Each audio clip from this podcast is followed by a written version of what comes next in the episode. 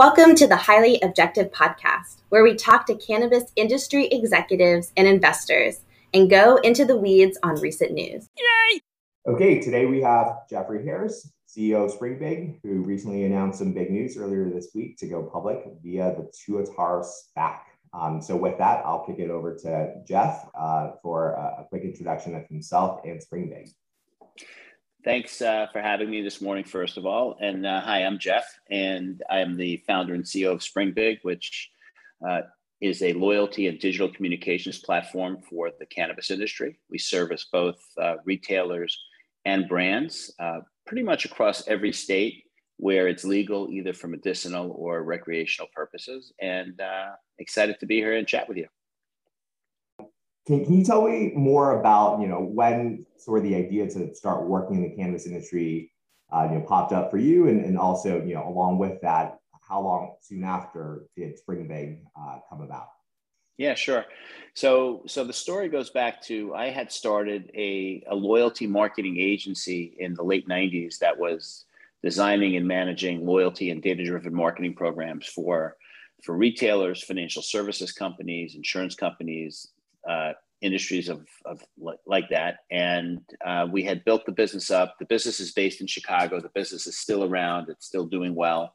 Uh, I'm still the majority owner of that business, although I'm not active in that business. But in like 2012, 2013, I decided that it was time to start transitioning the management of that business to uh, a professional management team. I felt that, you know, the next phase of, of that business's development would do better under a professional management team. So we started transitioning uh, the management of that business. I happened to have been living in Florida at the time. Um, and although the business was in Chicago, and the decision, I made a decision after we decided to transition the management of that business to decide, hey, what's next, right? So I, I reached out to my CIO from that business and I said, hey, Mark, you know, I see, you know, out in the market, they're starting to pop up these kind of tablet based digital punch card systems in like yogurt shops, pizza shops, ice cream shops, where you walk into the store, you type in your phone number, you get a digital punch. So, you know, these systems were replacing the old paper punch card that you kept in your wallet where you got 10 punches and you got a free yogurt. So I said to him, Hey, I think we could do this better than the guys that are out there doing it today. How about we build the technology for this digital punch card system and we start selling it? So he thought it was a good idea. So his name is Mark Corbal. He moved down to Florida. Um, he took the job of working with an independent engineering team to build out this uh, MVP, the first stage of the technology. And we then partnered with another friend of mine who was in the merchant processing business, who had a lot of these kind of types of accounts that we thought would be good targets for this business. And we started selling it. So in, in 2014, Springbig was actually born but it wasn't born to service the cannabis industry. It was born more to service the mom and pop uh, small business industry. And you know, fast forward to 2016, we have a few hundred accounts, probably four or 500 accounts at the time, but we weren't seeing the progress or we weren't seeing the scale fast enough, um, you know, to get uh, actually to get anybody excited, right? We were working hard, we were making good progress on the tech, we were marketing it, but it was difficult to get to the decision maker in the yogurt shop, right? The owner of the yogurt shop's not in the yogurt shop very much. The people that serve yogurt are in the yogurt shop. So we were finding it hard, you know, to really scale the business. And the second thing we found was, you know, the subscription, the monthly subscription that we could charge was somewhere between 100 and 200 dollars um, a month. So we felt that if we were going to make that thing go, we would need thousands and thousands of customers, and we were struggling to figure out how to how to get access to the decision maker to get a buying decision. So, you know, in 2000, end of 2016, we're really sitting there figuring out, okay, what are we going to do with this thing? And we look at our portfolio of customers, and there were two cannabis retailers on the platform. Somehow they found us. We didn't solicit them and they were spending not 100 to 200 dollars a month they were spending $1000 a month and when we looked into it further the reason why they were spending so much is because they were had bigger databases and they were communicating more frequently with their customers than the pizza shop or the yogurt shop would so we did some more research we we had investigated the industry. We, we were looking into who else might be doing something similar to this in the cannabis industry. And we found that, that at that time, there was only one other company doing it. So we made a decision at the end of 16 that when we came back in after New Year's break in 2017, that we were going to be all in on servicing the cannabis industry and we were not going to focus at all on any other vertical other than the cannabis industry. It's not like we were going to kick other companies off the platform but we weren't going to actively solicit them. We weren't going to invest time in them, and we were going to be all in on cannabis. So, I guess the best way to describe it is Springbig 1.0 was born in 2014. Springbig 2.0 uh, was born in 2017, and you know, looking back, it was it was obviously a really smart decision on our part to uh, to pivot and focus on the cannabis industry.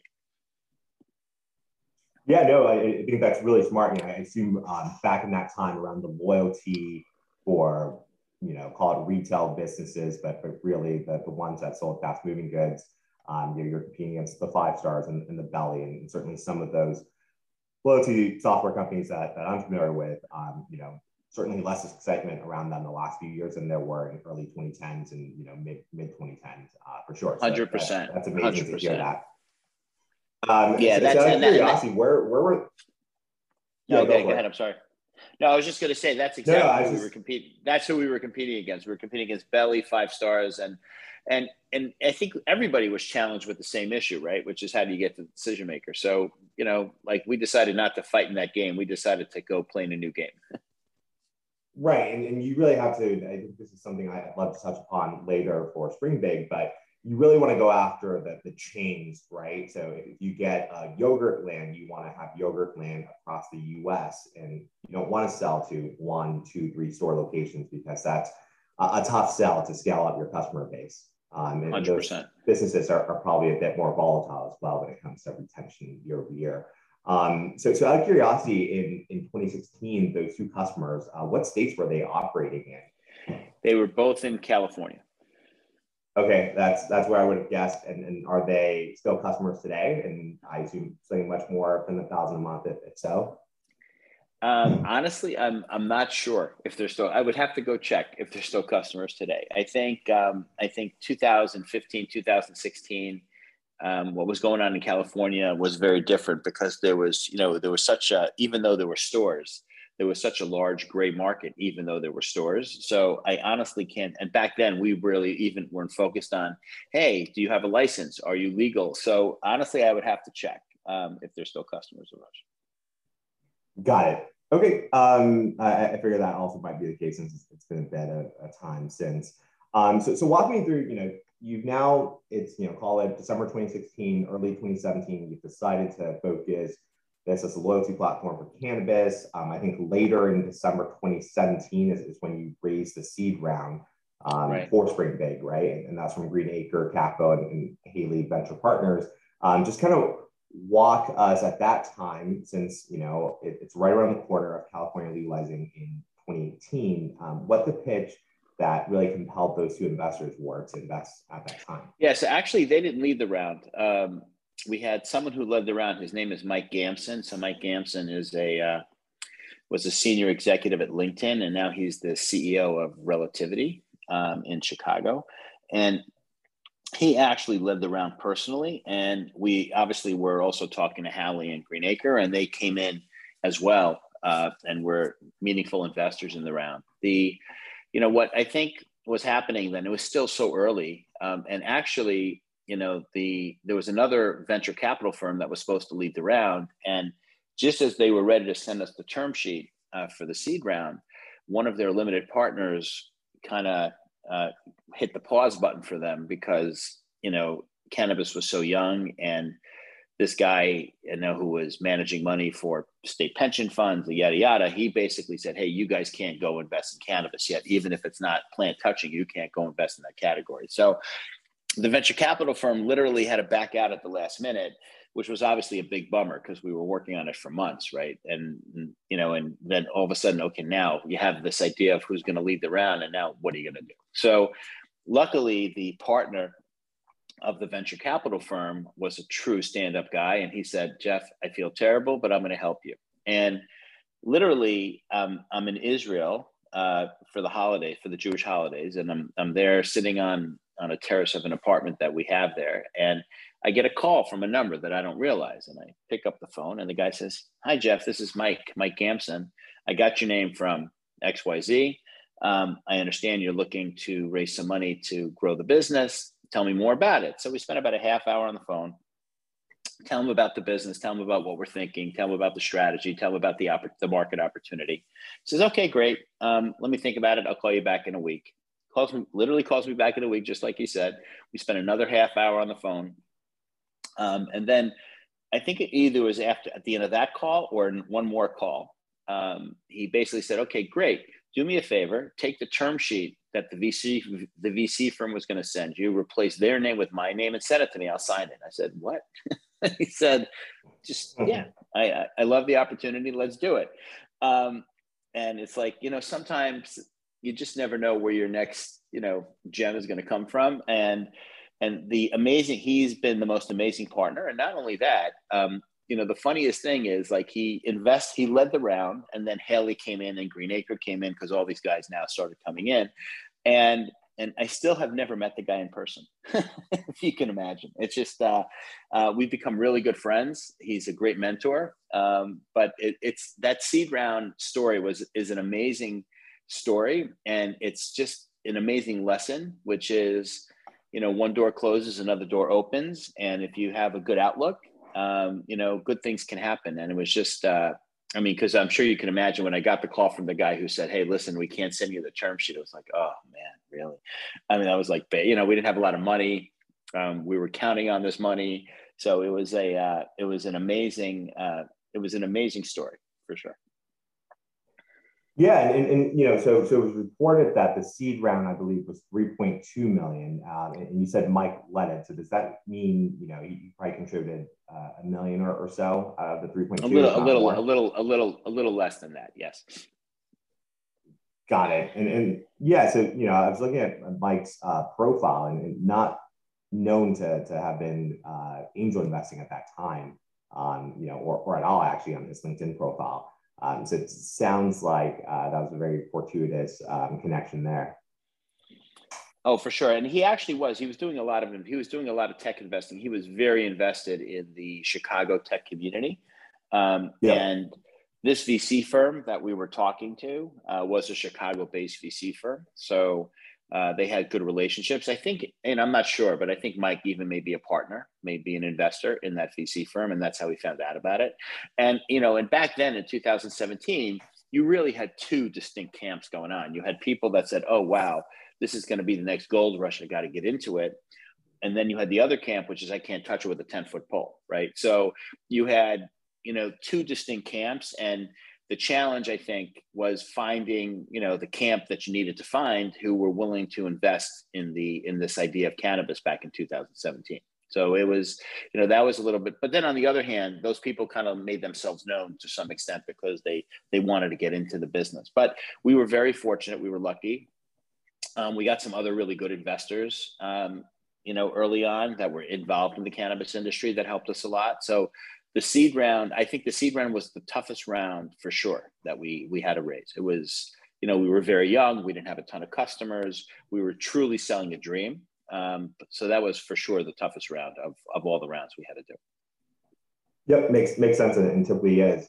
Um, so going going to the next round, then you raised that a year later, uh, five million dollars Series A um, you know, what sort of metrics and interactions were you seeing around that time in order to convince? All? Yeah, so we were. I mean, I don't have the exact numbers in my head at this point, but we were growing really significantly. Um, so from 2017 to 2018, we just were we took off like a rocket ship. We, um, you know, we had an offering that was really desired by the. At that time, we were only servicing the retailer. We weren't servicing the brand. We introduced a a new platform for brands and end of 20 early 21 so back then we were servicing the retailer and we just had a we had an offering that the retailers um, really were needed and and they liked our approach uh, to how we not only were building the platform but how we were servicing them. And and we were just picking up client a lot of clients every month. So we saw significant growth. Um, obviously we were you know not making any money yet but we were but we were finding significant growth in customers and in revenue and we were learning a lot. We were learning about okay how should we structure these subscriptions? You know what should the subscription amounts be? What should be included? What should not be included? So it was a true learning opportunity for us but between 17 and 18 i i think we tripled or quadrupled. I mean we just uh, we just grew so much. So then when we went to raise the A round, um, we only targeted, believe it or not, we targeted two funds in cannabis. That's all um, to talk to. Uh, we pitched them both. We got term sheets from both. Um, and we picked Altitude. We thought they were going to be the better partner for us. Uh, and they basically came in with uh, half the round. So they came in with about two and a half million. And then the rest of the round was from existing investors. So we really only had, other than a friend of an existing investor who invested a little bit in that round. We had only one really new investor in the A round. Everybody else was, you know, existing investors that wanted to re up and double down. Got it. And can you tell us more about, you know, why Altitude and why you thought they were the better strategic investor? Yeah, because when we, you know, we you know, I, I knew the the partner that I was connected with at Altitude was a, a gentleman by the name of John Trauben, who's still on our board. And I had met him at an ArcView event over a year earlier. He had been very early um, into the cannabis industry, so he understood the industry really well. He knew a ton of people. Altitude was investing not only in ancillary services, but they were investing in plant touching companies as well. He had a great network, uh, but more and also just culturally, just uh, you know, personality wise, I felt the fit uh, with altitude was just going to be a better fit. And you know, sometimes you just feel that you know you could just work really well with these people. And and my my approach when it came to working with investors and working with board members is I'm a big believer that it's a team game. It's not an individual game. It's not like I'm looking for someone to give us the money and and then you know wait to hear the news right you know i like to work with our investors for them to help us right and for them to let me know if you know we're doing something that we should be doing or we're doing something that we shouldn't be doing you know because at the end of the day we're all in it for you know for the same goal we want to try to grow the value of this investment and you know yes i'm operating the business but i'm an investor as well so you know i just felt we would be more aligned with altitude and it was it was again i don't know how it would have been with the other one because we didn't end up working with them, but it's been a great opportunity to work with Altitude. They've been great partners. Great. And then just, you know, in, in, terms of why the other one was one of two that you identified, was it because maybe the investor had a portfolio of, you know, dispensaries that they were invested in? So from a, you know, maybe customer introduction standpoint, that might have been you know, very strategic or, or what might have made that other investor, uh, you know, be a part of that short list Yeah. So the, the two guys that we targeted were two that were, you know, very actively investing in cannabis. So they were investing in non-plant, non-plant touching companies and plant touching companies. So the portfolios were similar, similar. Um, you know, their reputations were similar. They were both very active in the cannabis industry at the time. They both had a lot of investments in the cannabis industry. So those are the two we targeted because we felt at that point in time having an active cannabis industry investor who understands the industry and can introduce us when when when it made sense was right um, the you know i think you know, valuations were pretty similar. Uh, i think altitude had a little bit higher valuation but they were pretty similar. I think uh, i think altitude's terms i think were a little bit uh, more op, you know more founder or company friendly. Uh, and then and then when we talked to both of them, I just felt that the fit, the personality fit, would have been better with altitude. But both both were really solid, um, good investment firms that were doing that were actively investing in cannabis. So from that perspective, I think we would have gotten value either way. Great. And, and then the next round was a little bit under two years after. Your Series B was August 2020.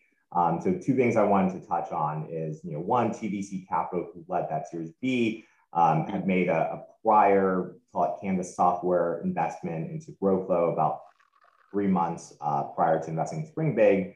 Um, and the other part of it being is, you know, you raised it about five months after COVID sort of started. So how did that sort of play into the, the Series B fundraising process as well? Yeah, so we started we started to try to raise the Series B in December of 19. And and then you know we, we were working that process we were talking to a lot of people Um, and as usual, like you know, you get a lot of I'll, I'll you know I'll see, and I get get a lot of no's. You got to do a lot of a lot of selling to try to raise, and and you know then COVID hit. Somehow TVC found us. We didn't find them. Um, they actually solicited us, and you know we set up a meeting. We had a conversation. They obviously were I don't know if they had actually, when the time that they spoke to us, I don't know if they actually had finalized the investment in GrowFlow, but but they obviously were searching and looking into the cannabis industry. You know, they're primarily they're a software shop, they're a SaaS shop, but they were a growth yeah. equity fund. But they were looking, they were starting to look into cannabis, and we had a good, really good meeting, and then you know, and that led to another meeting with the partner, uh, with one of the managing partners, and and you know, they liked what we were doing. You know, we were growing at a significant rate. We were adding customers. We were growing our average revenue per customer. They the metrics look good, um, and we actually although we closed the deal in August, I think we actually, you know, uh, came to terms in May and when we came to terms. And and it was right in the heart of covid but you know we were continuing to grow during covid. So so therefore there wasn't a lot of hesitation on their part. And you know to tvc's credit you know they you know they, they did exactly what they said they were going to do. So um, it worked really well. They they've been a great partner as well. Uh, jeb spencer who's uh, one of the one of the two founders of the firm and one of the managing partners is on our board. He's he's a great guy to have on our board. Um, good so good software experience can really help us. So you know they've been they've been a terrific partner as well. What's we've been very lucky that you know each of the investor partners that we've brought on, you know you know follow through on their commitments and have been great partners throughout the process.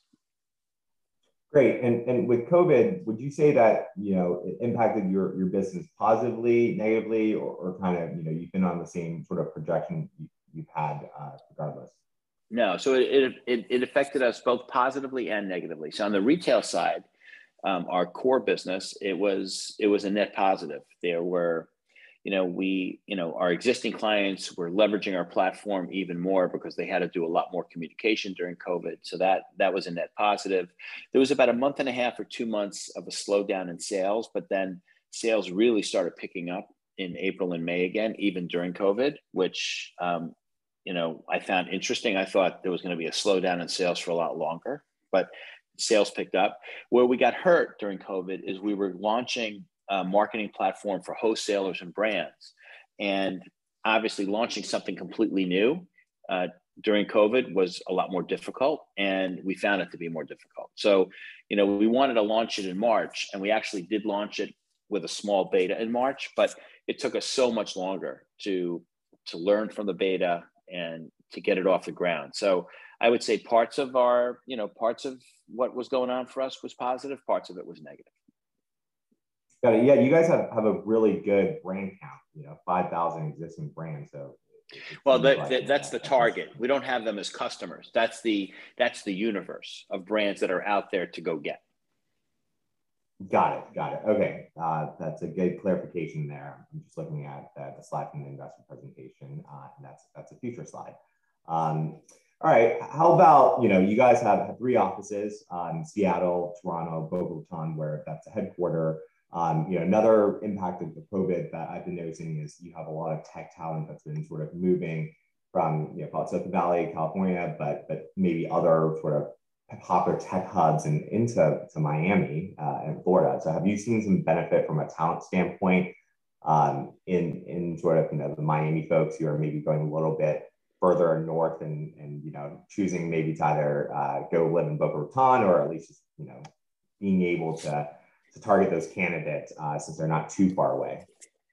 Yeah, so I feel like when it when it comes to engineering talent, like yes, they are moving away from Northern California and they're moving to other places, but because of the remote work environment, you know, they could be seeking jobs anywhere. So just because we're in Boca and they may be living in Florida doesn't necessarily mean you know we're going to get them, uh, because you know companies from all over the country, literally all over the world, are looking for great engineers wherever they are and letting them work at home. So so uh, we haven't necessarily found a big positive impact, although the tech scene in South Florida is definitely improving, and there are more tech startups, there are more tech companies, there's more talent coming down. But when it comes to engineering in particular, it is still, you know, it's a tough, it's a tough slog to get, you know the amount of good engineers that you need so we're we're doing a number of different things so one we're doing is we are hiring engineers both in the us and in canada because when we we made an acquisition in february of 20 which gave us a canadian uh, presence so we were able to hire in canada. So we are looking to hire we have i think one or two engineers in montreal. We're looking to hire in toronto. So now we're focusing on the canada market. We're focusing on the us market. And now, since we brought in a new CTO about seven months ago, who has a lot of experience in offshore, we're also adding offshore talent as well. So we have a team in Ukraine and we have a team in India. So we are, you know, we're we're trying to be as nimble as possible because you know we we need you know we have probably 10 recs 15 recs for engineering still and and we're looking to fill them with obviously talented people and we're trying and we're hybriding the model where we're having people in Florida, we're having people remote in the US on the same time zone as us, but we're also having people in, in Europe and in India as well. Great, and, and, and, yeah, that's a great transition to the next question I want to talk to you about. You know, I'm sure um, a part of that talent, you know, attraction and retention is this go public transaction, which you announced earlier this week. Um, you know, walk us through why the decision to go public now versus staying private longer. You know, typically companies, software companies can raise a Series C, a Series D, um, stay private longer. So kind of, you know, what, what are the benefits that you're looking at to, to go public at this time? Yeah, so the main the main reason we we decided to go public, and, and this speaks to something else we were chatting about earlier, which is, you know, we've done a very good job at acquiring customers. We have over a thousand customers, and we add somewhere between you know 40 to 60 new customers a month depending depending on the month so you know we have a good sales and marketing machine that brings new retailers and new brands and wholesalers you know into the into the SpringBig family. And and what we're looking at doing is we're saying okay what else are these people buying from a marketing and advertising technology standpoint? What other services what other technology are they buying? Because what we want to start thinking about is how do we add additional products and services not only to grow our revenue per customer but to make the customers more sticky. And you know so we feel especially now in cannabis there's you know there's been more activity in 2021 we think there's going to be even more in 2022 in terms of consolidation and you know companies you know acquiring other companies to add capability and add products. We felt the best path to do that was uh, to do it was to be able to do it with a public currency a public stock currency versus private. We felt it was going to be more efficient to be able to go out and consolidate knowing that you have a public currency where everybody knows what you're worth. So when you're negotiating opportunities to bring new companies and new technology into the family you know you're you're eliminating a whole set of issues in terms of okay you know first we have to figure out what they're worth. And then especially if you're giving them stock then they have to figure out what you're worth right? So at the end of the day we wanted to try to um, you know make it more efficient where there's no question about what we're worth the market's going to tell you every day what we're worth. So now let's figure out what you're worth and let's see if there's an opportunity here a strategic opportunity to bring you on board. So we did we started the process in january. We actually were looking at uh, a series c as an alternative. We were looking at spac. So we were looking at all of it. We actually hired jefferies as our banker um, and they helped us navigate this process. And we had a number of meetings with what I'll call target Series C investors. We had a number of meetings with SPACs, and we just, you know, when the board got together and we talked about it, we felt uh, if we want to be a consolidator and we want to be efficient in our non-organic growth strategy, this would probably be a better way to go. Yeah, that, that makes sense. Um, and going back to, to the customer point, right? You have a thousand customers or clients, as you call it, with over 2,300 retail locations for an average mm-hmm. of 2.3 locations per client. Um, so, you know, obviously what you have to pay attention to is the MSOs, them as a customer base as they continue to consolidate and expand beyond location. Um, you know, how many of, call it the top 20, 25 or, or so MSOs or however we might define it, um, do you have as customers? if you don't have them as customers, you know, how do you get them? Because that certainly will, will help sort of that, that metric. Yeah, sure. So we actually have, uh, we have over 80% of them. Uh, so we've done a very good job at soliciting and and servicing the big MSOs. So I completely agree with you. The MSOs are going to be the guys that are buying up the small and mid-sized guys, and and we're seeing we're seeing that already um, and it benefits us already, right? So whether it's a, a Curaleaf or whether it's a GTI or whether it's a Trulieve or whether it's a Verano, you know, these are clients of ours that uh, or Columbia Care, and you know, sometimes you know a you know a company like a Columbia Care or GTI is buying a chain that's already a customer. That makes it easy. Sometimes they're buying someone who's not a customer, which is great because they usually migrate them to our platform, which is excellent. So you know, we've made a concerted effort to not only build our technology that would be very well suited for the larger MSO, but we've built a service organization that's suited to the larger MSO. So we have a large client success team. We have an enterprise client success team that just focuses on enterprise clients. We have a engineering team that's kind of like a rapid response engineering team. So when an MSO wants something that's a little bit off the beaten path from our standard platform offering, we have the ability to deliver it um, in, you know, what I'll call, you know, a, a, good timeline. So therefore, they're not sitting here for eight months waiting for something. So we've actually done things specifically for the MSO because I'm a big believer that this industry will continue to consolidate, and you want to be on the side of the MSOs. That's for sure. Yeah, definitely. And I, I, you know, saw in the case study in the investor deck, um, I think you have one featured from the cannabis, which is, is Columbia Care. So it certainly makes sense mm-hmm. to kind of highlight that. Um, you know, next up, I, would love to sort of, you know, dive into, um, you know, there's a point that is made in the investor presentation around you guys being the, you know, sort of platform for cannabis software to roll out others. And you did reference you know, what other technologies are your customers buying? Um, so, so, you know, it sounds like you would like to strengthen the platform based on inorganic acquisition. Um, so, you know, can you speak to, you know, where those sort of, you know, verticals are um, that you are looking to potentially um, bolt onto your platform? Yeah, sure. So there's, um, we're looking uh, on the data side. I think as uh, clients get more sophisticated, uh, they want to consume and absorb more data and they want help not only consuming and absorbing it, but they want help in us kind of like organizing it in a way that is actionable for them. So, the one area that we're looking to continue to improve and beef up are the, the data side of our offerings. And you know, we have a good number of data offerings. I would I would honestly say that our data offering is a B or a B plus. It's not an A yet. So we need to we need to get our data offering to become an A. And you know, it hasn't been a big issue yet because you know so many of our customers, like either our large customers, just want us to you know you know give them the ability to access their data and pull it into their own environment, or the smaller guys you know the offer the the data offerings that we have have been sufficient for them. But we know that that's not going to continue to be the case. So data is one area that we want to focus on.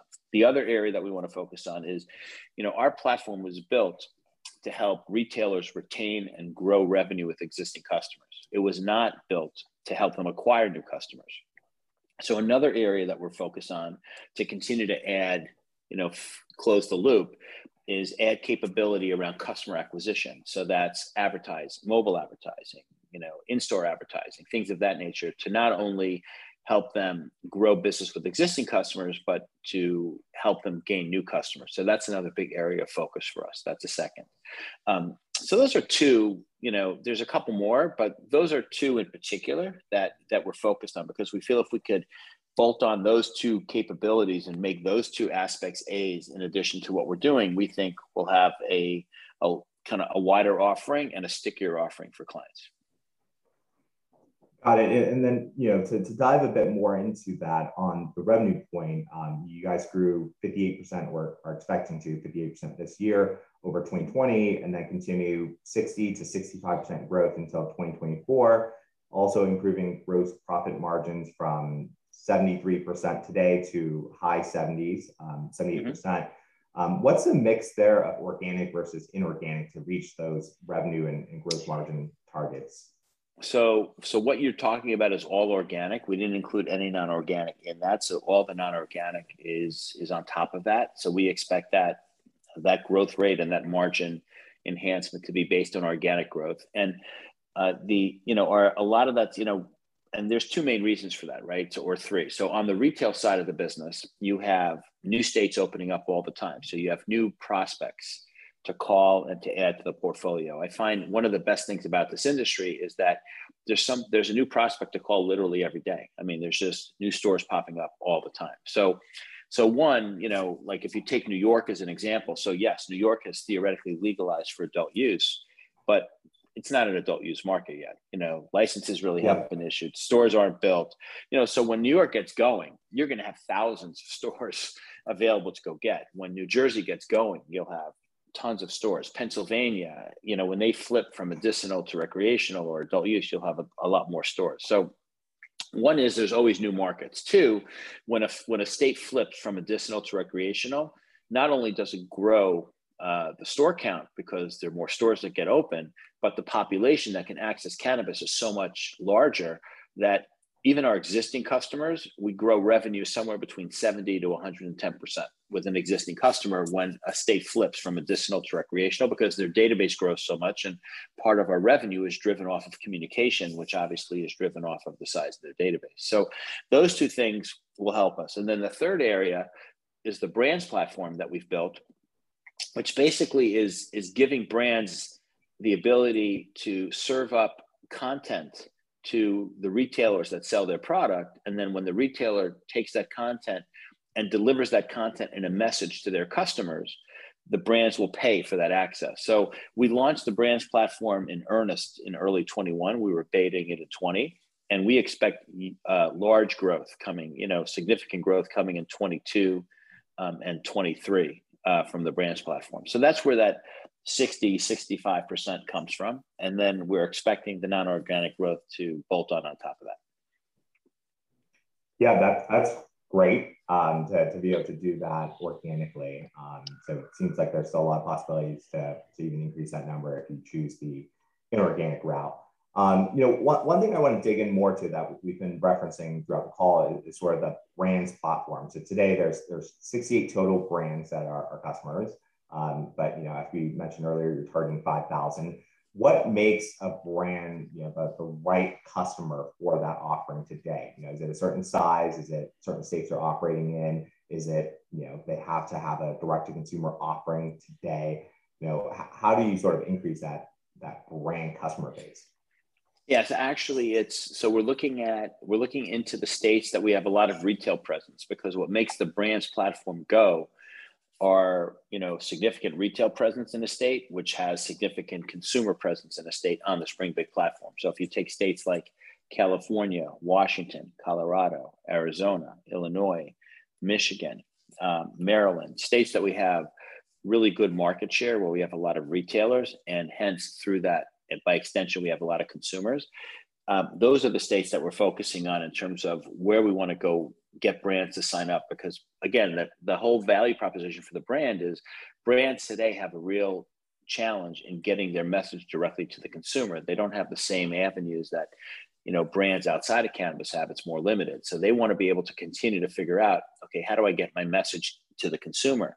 Well what better way to get their message to the consumer than getting content that the brand creates into the text feed of the consumer but it's sent by the retailer. So therefore, the retailer who already has that customer database, that customers already opted into that retailer's marketing program, the brand can create the content, the retailer grabs the content, and they take it and send it to the consumer. So everybody wins here. The, the brand wins because they now have the ability to influence a lot more consumers when they do walk into a store to buy their product and the retailer wins because they're getting the brand to pay for their communication because it's a co-op right? The brand's paying for it. The retailer won't pay when they use that message. But yet the consumer is still coming into that retailer store to buy. So so it's a win-win for everybody. So in terms of states it's the states that we have the most presence. In terms of the type of brands we're looking for brands that are well funded because at the end of the day brands that are just starting out and may not have a lot of funding and may not have a lot of what I'll call marketing resource, you know, this platform takes a little work on their behalf, you know, for them to do. They got to create the content, they got to pay for it. So, so therefore, we're looking for, you know, well-funded brands. Doesn't have to be that they're like, yes, MSOs that have brands are great prospects, but it could be, you know, brands that just are well-funded and then uh, have a good marketing team that have the ability to take advantage of this. So that's when we think about what brands to go after. We're thinking about the states that we have the most presence, and we're thinking about brands, whether MSOs or not, that have the capability to take advantage of the platform. Uh, we know over time, more and more brands will have that capability. It's still very early um, for brands, but uh, but that's what we're focused on. Right, because you know what, what I'm seeing on, on that side of the market from a fundraising standpoint is it's still a bit challenging. Um, you know, MSOs still certainly don't give the same weight to brands as we've seen in other industries like in, in alcohol industry, right, where, where brands really matter or other beverage companies. Um, so at the same time, you're trying to grow your brand customers, you kind of have to wait for them to, to mature, right? I don't know what the, the minimum revenue might be, but if I'm throwing out five or $10 million uh, for a brand, you kind of have only so many brands today that might be at that revenue minimum to then be able to look at this and say, okay, let's use springbig to acquire customers to then really increase our revenue. Um, so, you know, I, I, think that will come, um, but today it's definitely a, a challenge environment on the fundraising side.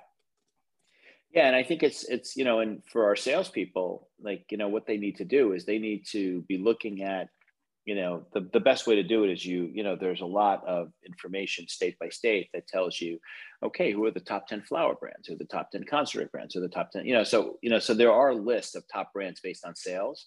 And obviously we're going to target those brands that are doing the most business because those are theoretically the ones that you know have more infrastructure have more capital have the ability to spend more on marketing. So so that's how we're approaching it. You know ultimately we think that you know the cannabis brand is going to be akin to what you were talking about with alcohol and, and other categories where the brand the brand will matter the brand name will matter. Brands will be spending more and more marketing dollars to you know to influence consumer behavior but it's still early for sure.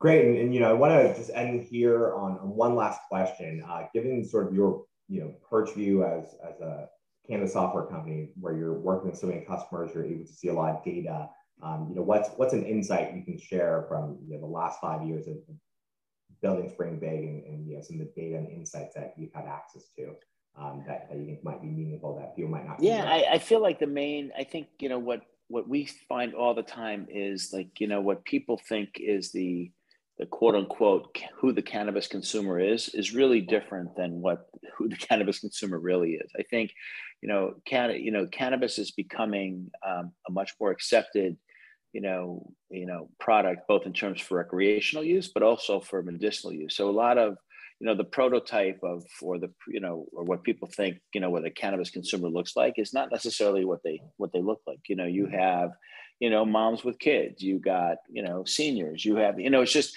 it's just so interesting you know to see how you know as it's legalized you know the you know who is coming into the store who's buying the product what they're buying um, is just so different than what you would have thought.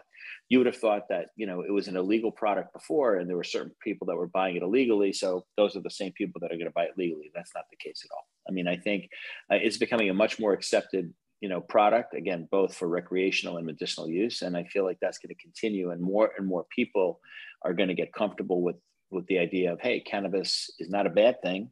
Could be a good thing. Um, you know, it could be an alternative for recreational purposes to other, to wine or to alcohol, things of that nature. And I think you're going to find more and more categories of, of people or customers that are going to get uh, excited and interested in the product. Right, and I'm, I'm, sure that's that's you know why your product probably does a lot of different segmentation since there's not you know one uh, customer profile that you know 10, 20 years ago we might have thought of. There's there's a lot of different 100%. segmentations today. 100%. Awesome. Well, really appreciate the time, Jeff. Um, again, uh, congrats on getting to this point. I'm really thankful uh, for your time and, and hearing the story. Thank you so much as well. Really appreciate it and enjoyed being with you. Thanks, Jeff.